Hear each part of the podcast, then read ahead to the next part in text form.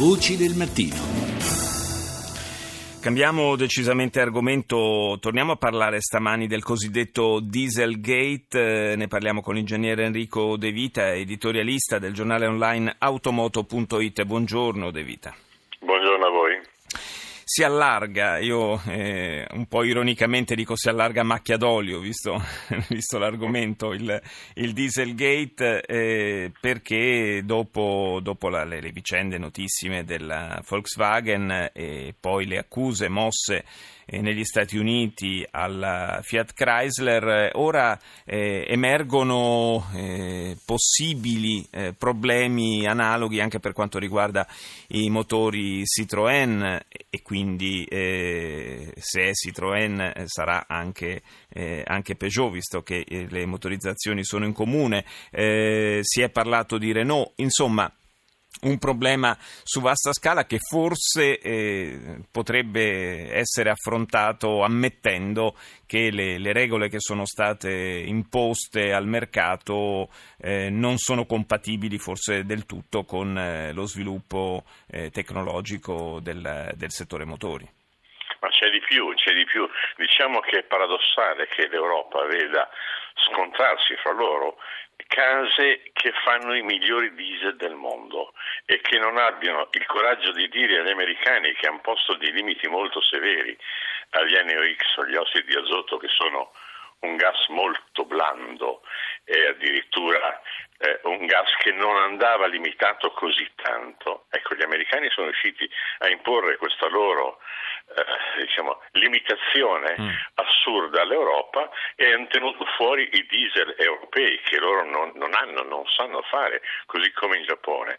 Ma gli europei di rimando litigano fra loro sul fatto che tutti quanti da vent'anni, tutti i costruttori europei, facevano salti mortali per rispettare i limiti degli NOx e l'hanno fatto utilizzando delle maglie molto larghe delle, dei sistemi di prova che erano stati concessi, per cui la prova degli NOx fatta in Europa concedeva tutto, concede perfino che si possa dire che non si limitano gli NOx in certi punti perché in quei punti il motore potrebbe subire dei danni.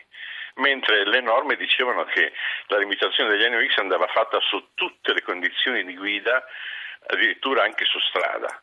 Ora è, è, è, ovvio che ci siano dei problemi gravissimi da risolvere, ma prima ancora vanno riscritte le norme e prima ancora va detto che gli NOx non vanno limitati in questa maniera assurda.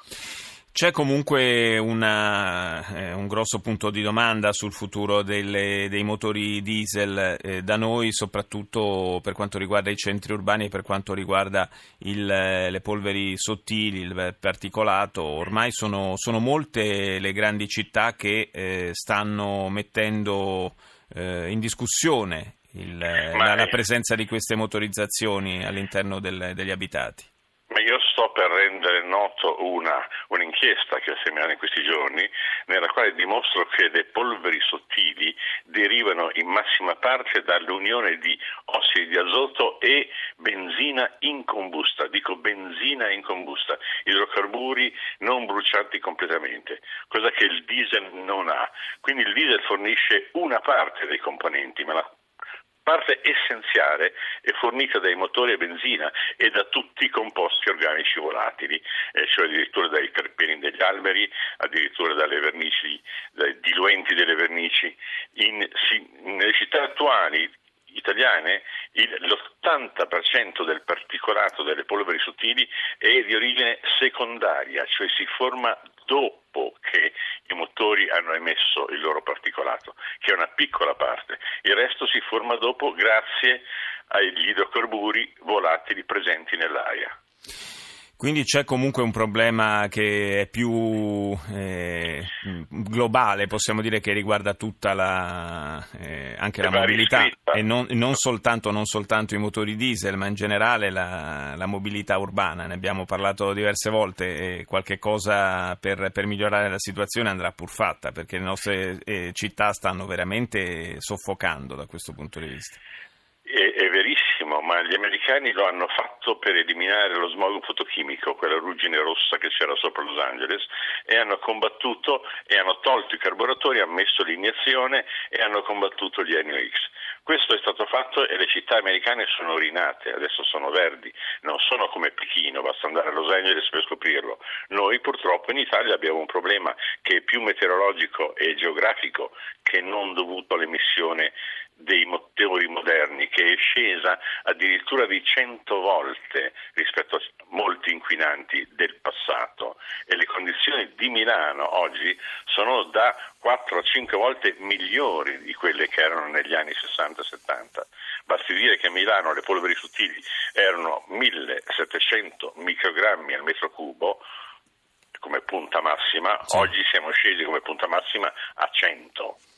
Ecco, quindi c'è questo miglioramento gigantesco che però viene ancora addebitato al traffico mm. e il traffico in realtà non è così eh, determinante nelle polveri sottili. Sì, è solo una delle, delle componenti, uno degli aspetti una. del problema. Si dice che vale il 14%. Ecco. Grazie, grazie all'ingegnere Enrico De Vita per essere stato con noi, ricordo editorialista del giornale online automoto.it.